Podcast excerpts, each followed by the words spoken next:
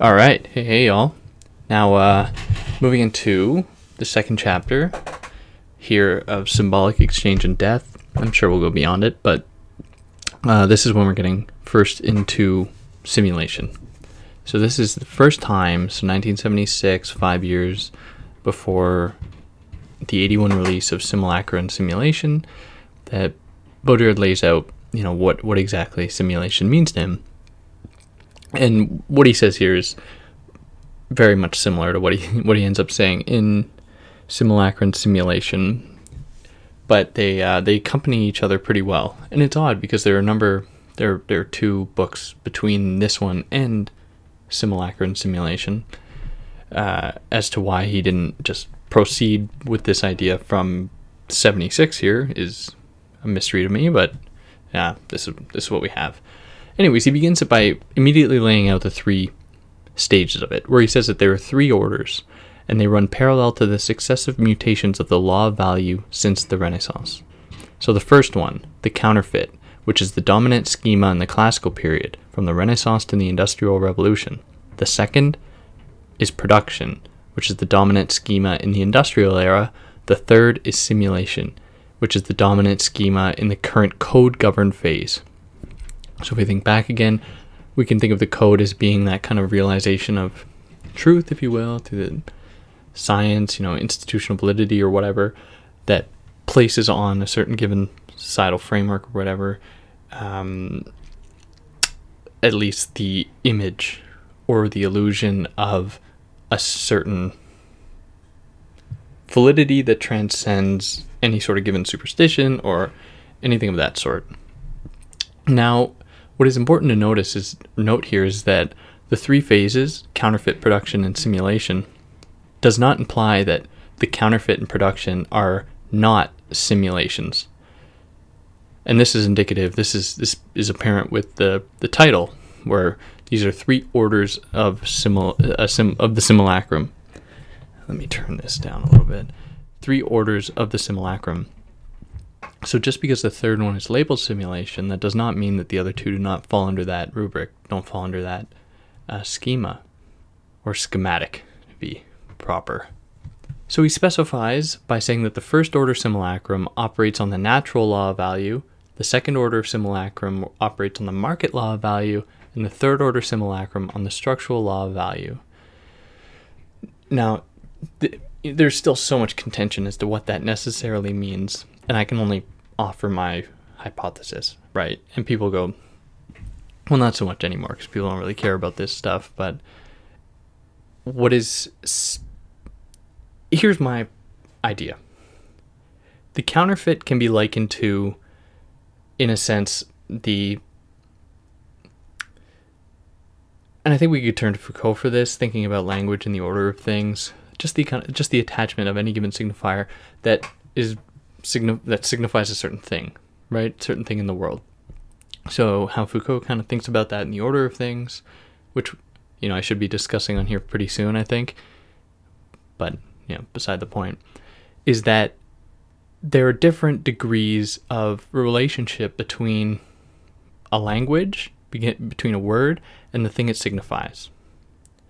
Now you have the most clear example that he gives, the onomatopoeia, right? That the thing that in language with the word is supposed to mirror, supposed to mimic, supposed to emulate, supposed to simulate the thing it's signifying as closely as possible. So I like to think of the counterfeit in that way, the most basic representation of, you know, the given world, which is how it operates on the natural law of value. Whatever that really is, because he doesn't really define what that is, but that's kind of a definition I work with. Like anyone willing to have a conversation with me about that, we, you know, we could surely go to much more interesting places, but for now we have that. Production being the do- second uh, order of simulation corresponds to you know the the relationship between people, culture, society, any of these things, artifacts is perhaps the best example. So how do how do artifacts play the role of signifying, you know, the thing in the world that they're meant to signify or do whatever? Art would fall under this this category. The kind of Kantian location of the beautiful and the sublime, like that whole discussion would fall under the second order simulation. The third one, simulation, third order being simulation, um, corresponds to the code governed phase. So that's how I defined it earlier, right? The realization of all things, the solidification of ideas, of people, of cultures, of identities in their image form that, you know, despite its claim towards some kind of liberatory opening, um, corresponds more to a closing. And if we think back to, you know, for a critique of the political economy of the sign in the one of the last chapters there, uh, Baudrillard says that the media I use this example as being the the space in which you know simulation might be most uh, characteristic of, or that simulation is most indicative of. The media are that which that doesn't allow a response, right? So you, you are just endowed with, you know, meaning, kind of washes over you, messages or whatever, and you aren't given that opportunity to respond. And as I said, then you know we can certainly think about we have to think about this differently in the Twitter based world, like where responding seems to have a, a much heavier role than people just watching the television in the you know the 20th century. But if we accept his his hypothesis, then it is the media in which, or it is the media that things don't are not opened up to possibility, but are actually closed off, and they're closed off so that they can become easily digestible by uh, us consumers. Now, with these three orders, they are susceptible to change because, you know, remember, we're working with Baudrillard here. There are going to be contradictions in his thought, contradictions in his, you know, the way that he deals with these things, where, you know, any number of them that I've brought up uh, to this time, which makes it difficult to locate exactly what he means by each one of these phases. And I hope that my how, how I kind of laid it out here is, is a good kind of starting point to think about it. But we'll get in, you know, we'll get into it a little bit more. But for now, he, he doesn't really unpack it here. He takes this opportunity now to move into what it means to be, you know, humans, beings, or whatever, in relation to this simulation. So, in what what is going to follow, really borrows much from his first book, The System of Objects. So, you know, for those that have just skipped to this one, I'm probably going to make reference to that one, um, which probably won't be too confusing or it's it's not all that necessary for those people that haven't watched the or listened to my first couple of videos on his first two books. I mean, it's kind of blasphemy to say this, but I think that they're you know, they're not really necessary to grasp the rest but rest of his stuff. But anyways, I digress. So Baudrillard, in thinking about, uh, he, he uses his takes this opportunity to think about robots and the automaton, and he uses them uh, almost metaphorically to think about the difference between first and second order simulation. So between the the automaton and the robot, the automaton corresponds to the, the theatrical, mechanical, and clockwork counterfeit of man, where the technique is to submit everything to analogy and to the simulacrum effect. Whereas the other, the robot, is dominated by a technical principle where the machine has the upper hand, and where, with the machine, equivalence is established. So, you know, etymologically, thinking about the robot in this way, uh, the the the name comes from Czech, or the word comes from the Czech for slave, and uh, you know, you think back to um, Capek with the with RUR for that one.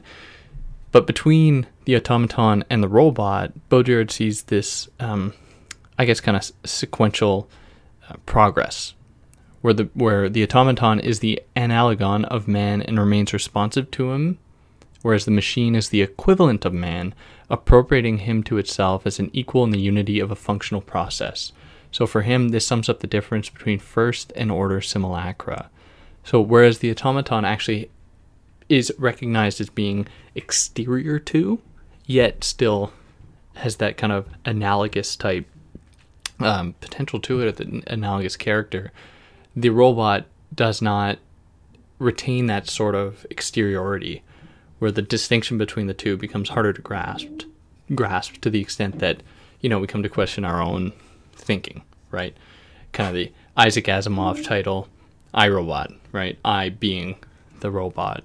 To what extent am I engaged in that sort of uh, what I believe to be exterior to me, notably the robots, the slaves? To what extent am I part of that system? Am I, in fact, a robot? So, what characterizes the shift from the um, automaton to the robot is that what we see in the robot for Baudrillard is no more semblance or dissemblance, no more God or man, only an immanent logic of the principle of operativity, where what we would have traditionally in like first order simulacrum had kind of located in the realm of the robot. These are things I kind of just mentioned, like the slave type uh, characteristics, like only ever always working, only ever always. All right, go with that.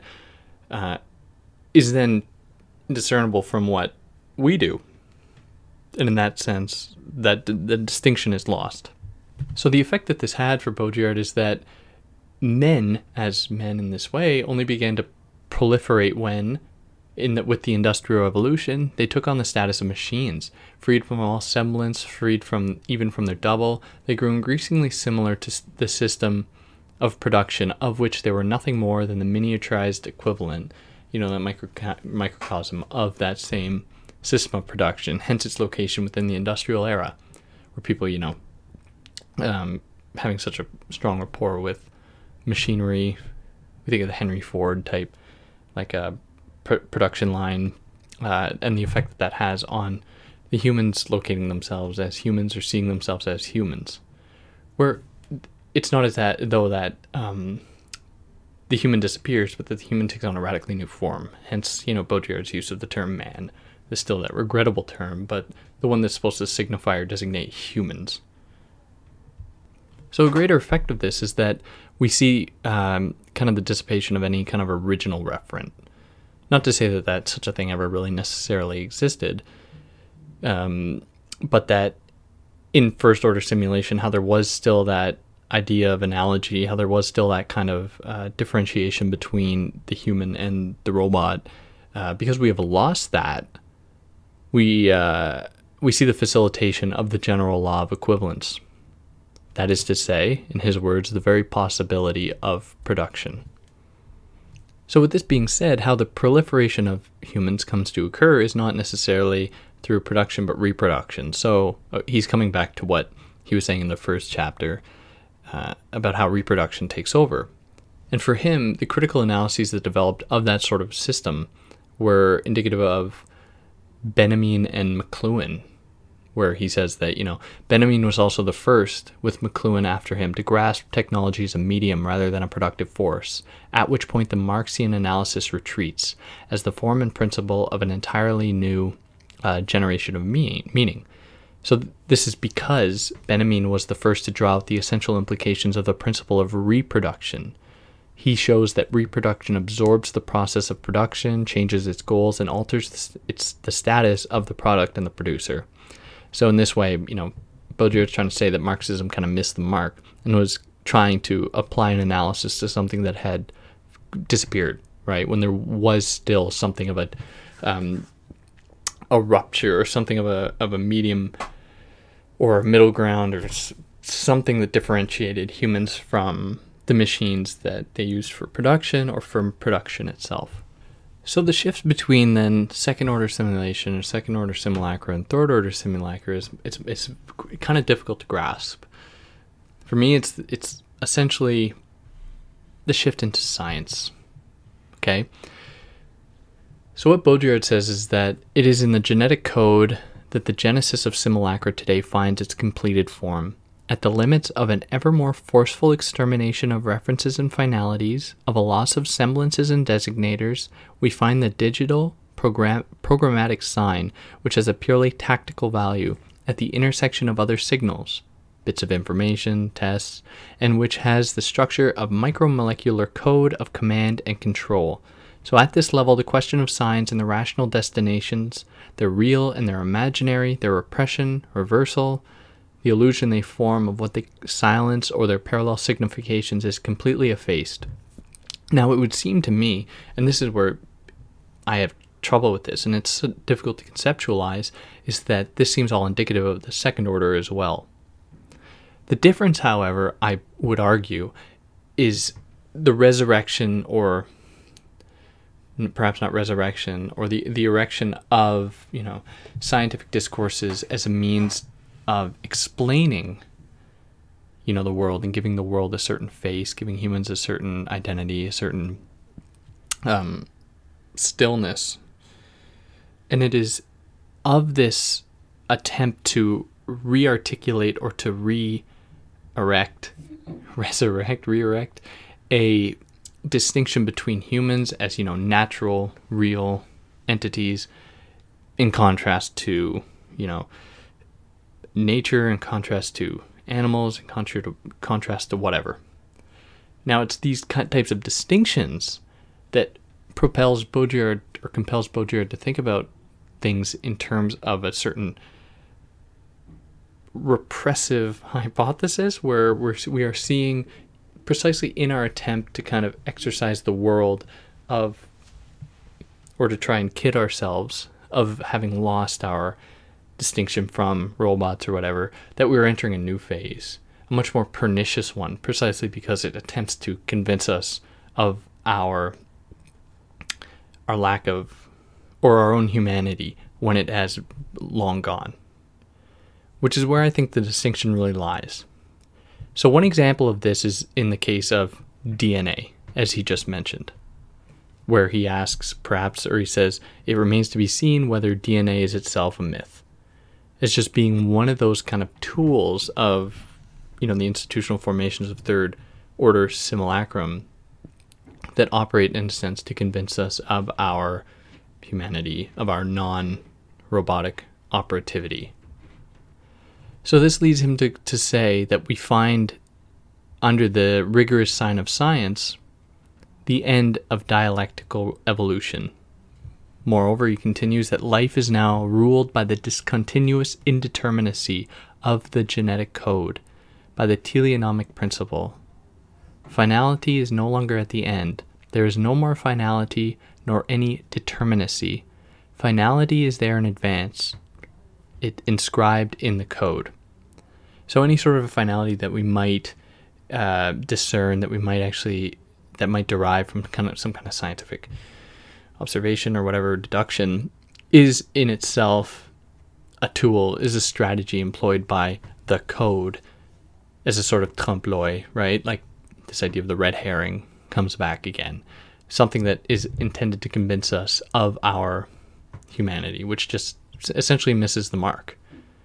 So it's in that sense that we enter this the third order as having we're, in the stage where nothing has any attachment to a, a real referent but what's more because that is also indicative of the second order what really makes the third order special is all our attempts to convince us of our reality so take one example that really helps me understand this is um, pornography Ha, ha, funny enough. Uh, through pornography, we come to see ourselves having a body, a body that desires, a body that wants, a body that, you know, has excretes fluid um, that can do bodily things. And it is in that hyperreal demonstration of sex, sexuality, of bodies, that we are actually we are not actually convincing ourselves or not actually making apparent our connection to some kind of natural body, but we are only becoming acquiescent with the hyperreal version of that body. And so pornography in its the way that it's demonstrated most prominently is just one strategy of convincing ourselves that we are still humans, if you will. And of course, many discourses uh, surrounding that still permeate, right?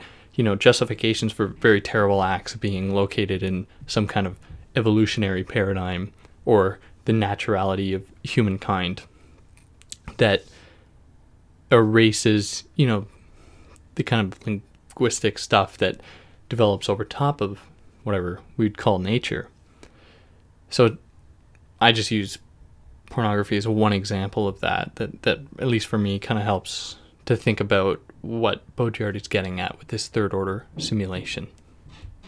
So then Baudrillard quotes Nietzsche, who says that, you know, says, down with all hypotheses that have allowed belief in a real world, where we can't, we cannot fall prey to these Apollinian, you know, to try and use some Nietzsche type uh, vernacular, kind of Apollinian discourses to try and grasp the foundations of the world because these things are much more complicated. They're they're much more elusive.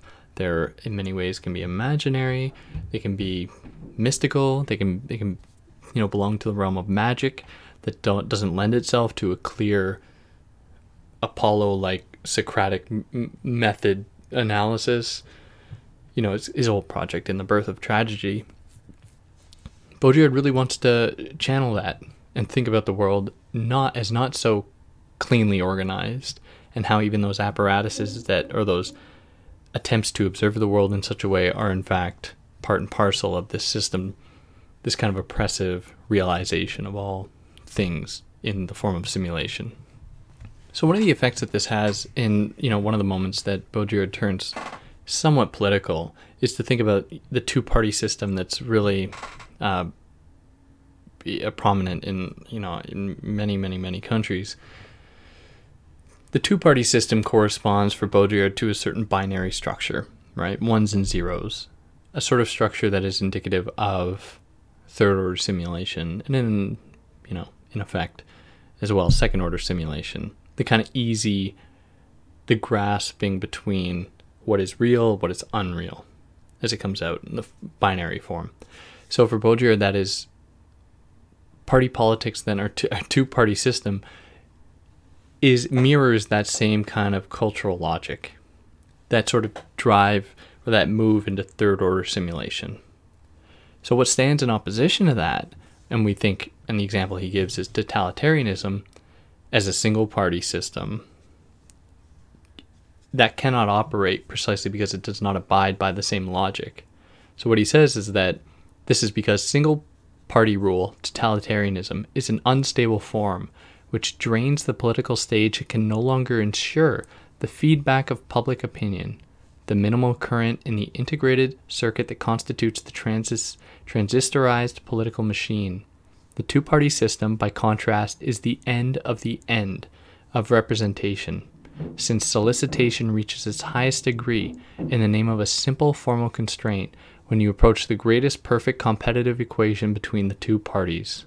This is only logical Democracy attains the law of equivalence in the political order, and this law is fulfilled by the seesawing of the two terms, which thus maintains their equivalence, but by means of this minuscule divergence allows for public consensus and the closure of the cycle of representation. And this is really it's easy to think about the United States in this way, almost deceptively easy, but I'm going to do it anyways. Where it seems it makes me very suspicious how close elections are, right? Take the one, the latest one, like with um, Trump and Clinton. The, the fact that, you know, there was, they each won in their own way, right? You had Clinton winning with the popular vote and Trump with the electoral college. Both legitimate. I don't want to delegitimize any either of those, right? They both serve a purpose. Now, that's a conversation for another day for, for anyone who's really interested. But for now, I'm just going to kind of play, put them on an even playing field. What that says, or makes me generally suspicious, is just because how clean it is. Half the population thinks this, half the population thinks this. Easy, right down the middle. And of course, there are outliers and whatnot. But if we're if we're being properly Baudrillardian, what we're really thinking about are like the totalizing frameworks or those things that stand in for wholes. So in a sense, the majority standing in for the whole, or what is really going on with the with the big scale movements, rather than just individual circumstances.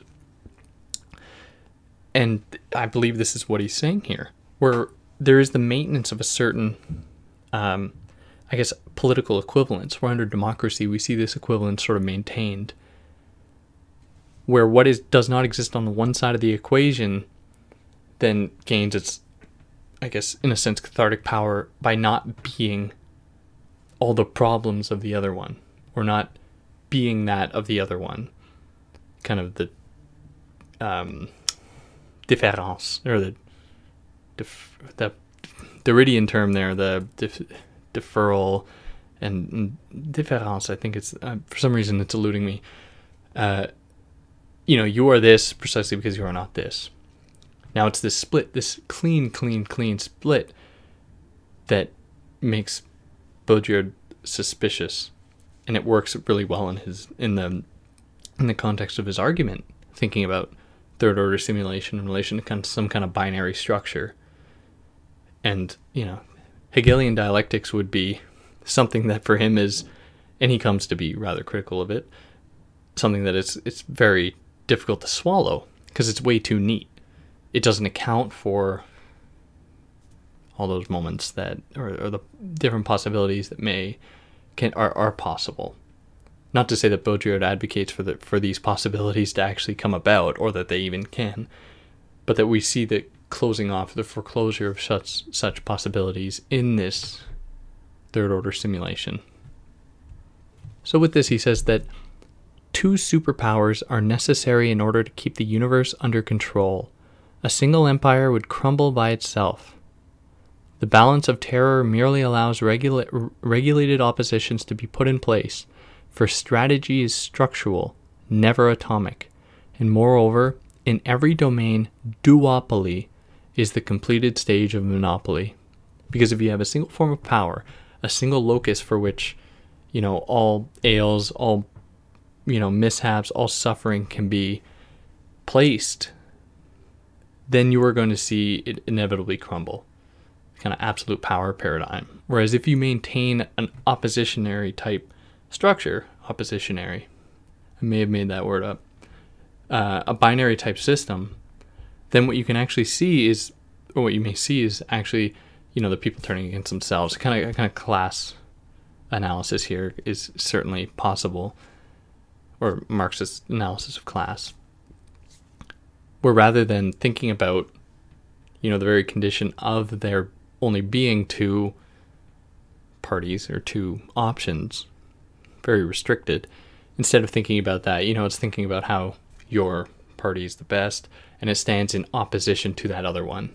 When this is all just part and parcel of this kind of systemic law of equivalence or third order simulation. So Baudrillard then turns this analysis and even uh, onto a more specific point. And this is, to me, one of the most haunting moments in Baudrillard's work, where he thinks about the World Trade Centers. So he asks, why has the World Trade Center have two towers? He says, all Manhattan's great buildings are always content to confront each other in a competitive verticality, from which there results an architectural panorama that is the image of the capitalist system, the pyramidal jungle, every building of the offensive against every other. The system itself can be spotted in the famous image we have of New York on arriving by sea. The image has changed completely in a few years. The buildings are no longer obelisks, but trustingly stand next to one another like columns of a statistical graph.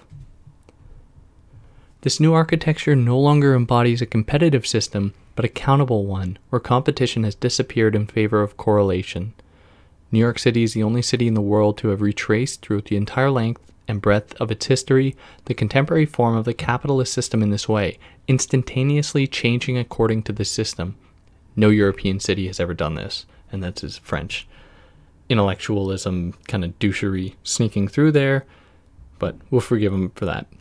So then he returns to the idea of, to the World Trade Centers. So this architectural graphism belongs to monopoly. The World Trade Center's two towers are perfect parallelepipeds, parallelepipeds, pipeds. Sorry, 400 meters high on a square base. They are perfectly balanced and blind communicating vessels. The fact that they there are two identical towers signifies the end of all competition, the end of every original reference. So paradoxically, if there were only one, one tower that is, the World Trade Center would not embody the monopoly, since we have seen that it becomes stable in a dual form. For the sign to remain pure, it must become its own double. This doubling of the sign really put an end to what it designated. So, sorry for reading that long passage, but it's it's an important one where he's he's stating that because we are seeing, you know, we see the end of all competition, right? The kind of move from the capitalist mode to this hyper capitalist one, or, or what we may regrettably call as such, because for lack of a better term, he says that the Twin Towers and having, you know, being having the exact same building um, marks an end of all competition. That duopoly, or that kind of dual system, is in itself the greatest form of monopoly. So that's why he says that if there was only one tower, it wouldn't be as though it's a pure monopoly, precisely because it would then abide, wouldn't abide by the same kind of dualistic logic, but would in itself fall prey, in a sense, um, to its own, I guess, power. You know, power corrupts absolutely, or whatever. And this this passage is just really, you know, it's really interesting given 9/11 and how both towers were destroyed and one was erected in in their place. It's it's really fascinating, and it as as far as my reading goes of secondary literature on Baudrillard here, uh, not many people have have thought about this. Not many people read this text, mind you. Not many people read this whole text, especially. But it's extremely interesting. So if we were to take Baudrillard's idea seriously, in that if there were only one tower, the World Trade Center would not embody the monopoly. For the sign to remain pure, it must become its own double. This doubling of the sign really put an end to what it designated. Perhaps we are seeing, you know, the a return, if you will, to capitalism in, in its second order um, location, localization. In which case, is Baudrillard incorrect? Because I would be inclined to say no. You know, we're I will accept Baudrillard's thesis to some extent and say that, you know, we can think of hyper reality, we can think of third order simulation, fourth order, fifth order, whatever, and we keep moving on that track. And in the case of 9 11, which is something he witnessed, he was alive for, and we'll get to what he said about it later on, but for now, it seems as though we aren't going back, or we aren't going back to a certain designation or a certain certain correspondence between that mo- monopolistic type representation of capital in the form of the World Trade Center as being one building and capital itself or capitalism, which kind of throws his argument out of out of whack, out of sync, and it, it really problematizes it in a sense. But it's interesting to think about nonetheless. And the fact that he thought about it in these terms is what I find haunting. Because it's what, 25, yeah, 25 years before 9 11. It's interesting. So it's in this in this third order that we see this this kind of birth of the hyperreal. So the hyperreal, the kind of definition he provides for it now is as follows. At the end of this process of reproducibility, the real is not only that which can be reproduced, but that which is already already produced, the hyperreal. So, like as I stated earlier, the example I gave like pornography, where you know, we're dealing with bodies, we're dealing with bodily fluids, we're dealing with bodily functions, but that can be hardly said to be, you know, to be indicative of, you know, sexuality, right? We think of that famous passage by someone whose name, um, God, some philosopher whose name eludes me. I think here I'll find it. Sorry, yes, not a philosopher. It was Marlene Dietrich who said that um, in America, sex is an obsession. In other parts of the world, it is a fact. So, thinking about America in this way, uh, an extremely fascinating territory for Baudrillard, uh, it makes sense that America being that space of hyperreality, you know, par excellence, would be the space in which sex is what we're obsessed with. And this goes further, you know, obsessed with sports, with with working out, with all this this all these institutional formations that all just serve the purpose of convincing ourselves of our reality in a sense. And then we have Disneyland or whatever to convince us that you know rea- irreality or unreality is over there or illusions over there, magic's over there, whereas what lies outside of it is real. But you know, we'll get to that with uh, um, simulacra and simulation. So, with this being said, we have, and I have to really emphasize that reality is not the opposite of hyperreality. It's when reality is made to be, you know, totally apparent. When reality is made to be um, more itself than itself, if you will.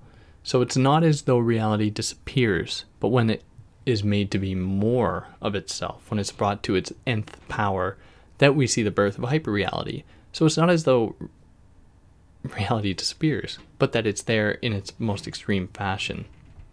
So, in response to this system, Baudrillard proposes that in a place we would almost least expect it, that we see a form of resistance manifest itself in graffiti, or what he calls the insurrection of signs. So he states that in the spring of 1972 in New York, a spate, a spat of graffiti broke out, which, starting with the ghetto walls and fences, finally overcame subways and buses, lorries and elevators, corridors and monuments, completely covering them in graphics ranging from the rudimentary to the sophisticated. So the graffitiists for for Baudrillard, he, he suggests that they uh, sprang up uh, after the repression of the great urban riots of the uh, the 1960s, the late 1960s, of which he says, like the riots, graffiti was a savage offensive, but of another kind, changing content and terrain, a new type of intervention in the city, no longer a site of economic and political power, but as a space of the terrorist power of the media, signs, and the dominant culture. And I, as I said before, it's a little bit ironic that he would have located within uh, graffiti a sort of resistive potential, precisely because it relies on the same kind of relationship to signification, where you know thing stands in for another thing. But there's a, there's an immediacy to it that Baudrillard really liked, and it, it was something that for him really challenged authority. Authority as it manifests itself in the form of simulation, turning the same kind of structural uh, oppressive, um, uh, I guess, institutions or whatever uh, back against themselves, making a mockery of it, if you will, and responding immediately on the spot. So the signs that make up graffiti, often indiscernible, and I, you know, I speak for myself. Much of the graffiti I see, I can't read. I think, I think it's safe to say that's the case for most people. But that that is where, for Baudrillard, the potential of it lies, precisely because they resist every interpretation and every connotation. They no longer denote anyone or anything. In this way, with neither connotation nor denotation, they escape the principle of signification, and, as empty signifiers, erupt into the sphere of the full signs of the city, dissolving it on contact. Because remember, what we see from the shift from the second to the third order is that sort of law of equivalence, where things are given, or a certain sort of uh, meaning or false referentiality is kind of imposed back into the system. And I use the term false referentiality uh, hesitatingly because again, it's not as though uh, reference ever like existed or the thing there existed, the, th- the thing in itself or whatever. Uh, but still, there's something to be said about that and how the sign makes a mockery of that, kind of reinstating something of a mystery, reinstating the possibility that you know there are things that just can't be understood, reinstating the Dionysian type, you know, mystery the illusion of the world. So, where on one side, you know, you see graffiti as being a sort of resistive um, aesthetic, there is also the uh, more oppressive aesthetic, and that comes out in the form for Baudrillard in fashion, where fashion is something that exists by and for the system. Now, it's important that I preface this by saying that it's nothing wrong with engaging in fashion, right? It just what people do. But to craft a, a theory, a radical theory for Baudrillard, would be to, of course, challenge every single domain of its of its being. So what Baudrillard says of of fashion is that where modernity is a code, or at least where modernity kind of houses the potential for the code, fashion is essentially its emblem so whereas in the in the code in in modernity we see the the law of equivalence or the structural law of value, Baudrillard says that contemporary with political economy and like the market, fashion is a universal form. In fashion, all signs are exchanged, just as, on the market, all products come into play as equivalents. So then there remains only the form of general equivalence, and that is fashion itself, where there's, you know, the absolute recognition of signs as relating to other signs, and that is where all of its meaning derives. And in that sense, it would seem to me like there there is something of a radical potential in that because it doesn't it doesn't labor under any illusion of there being that kind of reality, right? Fashion is in of itself a sort of mystery, right? No one knows where it'll go. No one knows why things have existed as they have. Trends are are stubbornly arbitrary, and the way in which they guide and organize social behavior, organization, cultural stuff, uh, really, I guess, injects this sort of mystery, I think. So I think, in a sense, Baudrillard is, is wrong here. In that, he, you know, he, the way he looks down upon fashion, it seems to me like it's it's something to be happy about in a sense, where it doesn't take at its core some kind of transcendental property that connects itself with some kind of reality that exists outside of the realm of simulation. But that's just me. That's just me reading him here. Because, like he said of Mauss, like he said of Marx and Freud, we must read Baudrillard against Baudrillard. We must forget him, if you will. But he says of it that it is almost that attachment to signification that from which it derives its oppressive potential or if it's or its oppressive power energy. He says that it is the utter absurdity, the formal futility of the sign of fashion, the perfection of a system where nothing is any longer exchanged against the real. It is the arbitrariness of this sign at the same time as its absolute coherence, constrained to a total relativity with other signs that makes for its contagious virulence, and at the same time its collective enjoyment. But I would still maintain that and especially thinking about his work later on, which I'll make when I get to you know later texts like the, um, the perfect crime and the illusion of the end and, and so on. Uh, it'd be it's interesting to think back at some of his ideas here because it's easy to read in him now like this some kind of just a general conservatism, just a, a general disavowal of you know everything that is not doesn't abide by uh, like a high culture type paradigm, like Adorno's critique of jazz for as one thing, which is in my mind just a thinly veiled critique of blackness, but that's neither here nor there. Well, it, it's pretty it's pretty fucking important, but it's not something I'll get into now. But I think we, we should be weary of what Baudrillard is doing here, and you know, I hope that people will take me to task on this and perhaps have a we'll try to redeem him in this way. But anyways, keep going. But where I could see fashion playing some sort of repressive function in it its hiding in its veiling of the body and in doing so I think it's inadvertent, but it inscribes on the body a sort of naturality, a sort of the kind of originary thing on which fashion exists or fashion places itself. So fashion kind of takes over that space. Now this is uh, opens up many many problems because then how do you think of fashion as not just uh, taking over and being becoming like the body or becoming the more real than real or the the mask in in Deleuze uh, what role does it necessarily play? So Baudrillard says he, he, he th- wants to think of it as the body as not stopping at the porous skin, full of holes and orifices. Only metaphysics institutes it as the borderline of the body. So, the skin itself is defined not as nudity, but as an erogenous zone, a sensuous medium of contact and exchange, a metabolism of absorption and excretion. So then he gives the example of a James Bond film, Goldfinger.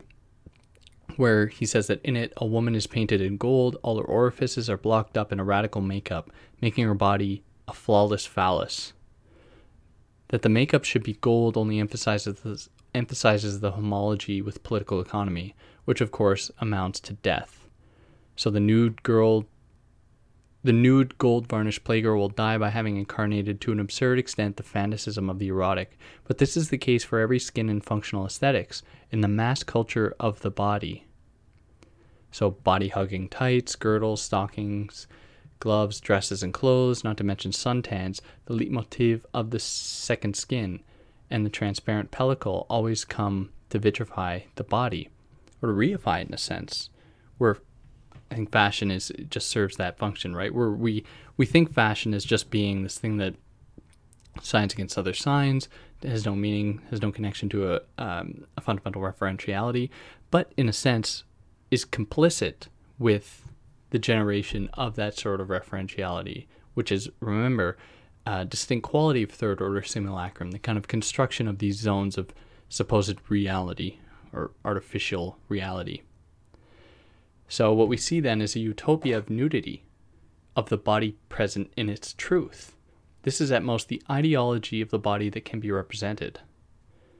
So, then, you know, it is one of the ideas that pervades, at least in the time he was writing this, you know, kind of following it semi during the uh, Quiet Revolution. The idea is to liberate the body as such in accordance with naturalist illusions, which is deliberated as repressed or suggest that it is a repressed thing, emphasizing the idea of there being this like unconscious that exists beneath the skin, just as the skin exists beneath fashion. Kind of layering these things, kind of concentric circles, right? Where at the the middle is the reality, is the truth that with enough kind of archaeological excavation we can get at, we can get to the bottom of it, which Baudrillard wants to deter against, and how those the concentric circles that fall outside of it only, uh, I guess, simulate the fact that there's nothing underneath.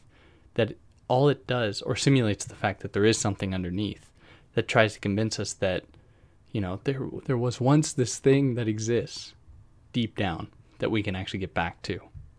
So one of the previous pas- the previous passage I read uh, dealing with James Bond there, the location of the the woman kind of um, painted in gold, the location of that or the equation of that with a phallic image.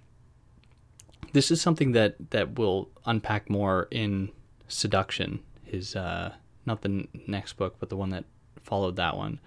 Um, when he when he thinks about how the location of a certain truth or the idea of there being truth is indicative of a sort of you know male type gaze, where the masculine is what believes in that truth. Hence, all the those institutions that fall under it, right? Scientific observation, whatever, political economy, any of these things uh, do that.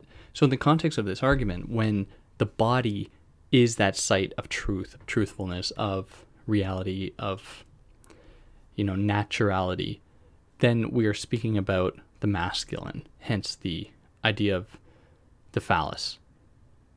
But of course, we have to be very careful, and we can't s- simply attach to the masculine the idea, the, the biological male, right? Because these things can come to be um, occupied by either sex or any sex, to be a little bit more proper in how I how I address this. Where the masculine is a very oppressive force, but is not necessarily indicative indicative of men in air quotes.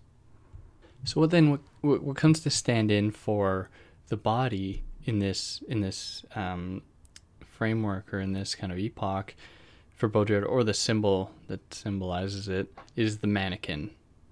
So what he says of that is that contemporary with the robot, this is the ideal pair of science fiction, Barbarella.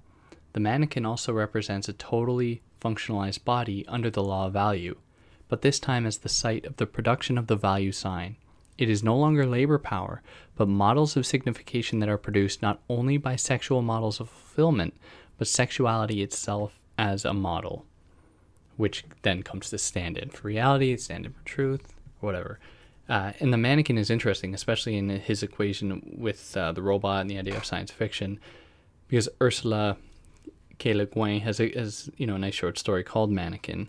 Doesn't have that many, doesn't actually have any sci-fi themes, but it it thinks about how, you know, where does woman end and mannequin begin? You know, in many ways the two constructed under this uh, through the male gaze, right? Kind of given their identity based off of what is ex- expected of them. So it's clear that Baudrillard has a beef with Marcusean type ideas of liberation, right? Because for Baudrillard, there's nothing to be liberated.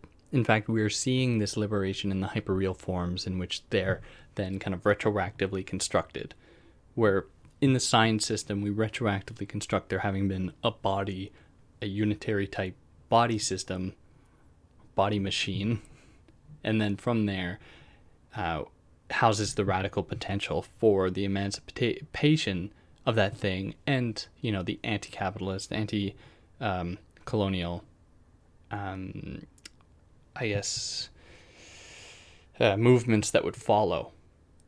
To this, you know, Baudrillard says that to take the side to take the side of the body is a trap. We cannot take the side of the primary processes this remains a secondary illusion in that it works precisely in that same framework. It is part and parcel of this system to think about there being, you know, that originary type entity, and that by emancipating it, will you open up the domain for this possible, you know, reevaluation stuff that I've been covering pretty uh, steadily so far. But he returns back to Marx here to say that if Marx had, has described the historical phase where the alienation of labor and the logic of the commodity necessarily resulted in a reification of consciousness, today we could say that the inscription of the body and of all symbolic domains into the logic of the sign is necessarily doubled by a reification of the unconscious. Where, you know, to what, to what extent did or that question. I, I don't know whoever who would have asked this, but uh, is it that Freud discovered the unconscious or did he create it? Is it that this thing always already existed, or in the context of Baudrillard here, is the idea of the unconscious a strategy? Is the idea of the unconscious something that uh, develops precisely at the moment of its death, if you will, not to suggest that it ever existed, but at the point that it could never actually exist, and that its existence is only in the service of the same oppressive frameworks that, you know, as indicative of Marcuse, they've been trying to extract from the unconscious. So, what he says is that from now on, liberated subjectivity is exhausted in inscribing itself as a positivity in the exercise of Eros, pleasure principle, which is simply the reification of the libido as the model, model of fulfillment. There is a new reason here, opening the way to an unlimited finality, finality of the subject, and so there is no longer any difference between sexual escalation and the scheme of indefinite social growth, of the liberation of the forces of production. Both evolve according to the same movement, both equally destined for failure in accordance with the irre- irrevocable reflex of a death drive they thought they could conjure away. So it's on that note, I think I'll have to wrap this one up here uh, because it would be moving into the next chapter, which we'll be getting into. Ah, we're getting into death finally. This is when he starts to shift gears, and you know we're gonna. If I sound like a broken record, I'm sorry, but this is the point that we're gonna we're gonna start to see a shift, and I don't know if I could possibly encapsulate this in one more video. It'd probably take two, unfortunately. But, anyways, for those that listened throughout up until this point, uh, thank you. And please, if you have any beef to pick with me, uh, you know how to leave it. I've, I've been hesitant to, you know, say, oh, please subscribe, but uh, I've been pretty consistent in putting up videos here. I didn't know how consistent I would be, and I wouldn't want. I would. I would actually deter people from subscribing because then it would just be another subscription they had. They get the one video every five or six months, and, it, and then they're like, "Oh, forget it. Like I'm not interested in this." But I feel like, and I feel like many people are kind of not necessarily waiting, but I think that the most views and stuff will come with Baudrillard's most popular work. But what I'm, you know, the few people that actually make it to the end of this and are listening to this, I'm not really interested in, you know, getting views or doing what people necessarily want. I'm, really interested in Baudrillard here and the other theorists we cover or I cover because it's really just about the distribution of these ideas and, and thinking about it in a critical way and you know going against Baudrillard and allowing for a response in the form of comments limited response albeit but I'm very much open to them. But anyways for those that listen thank you very much and I hope to see you again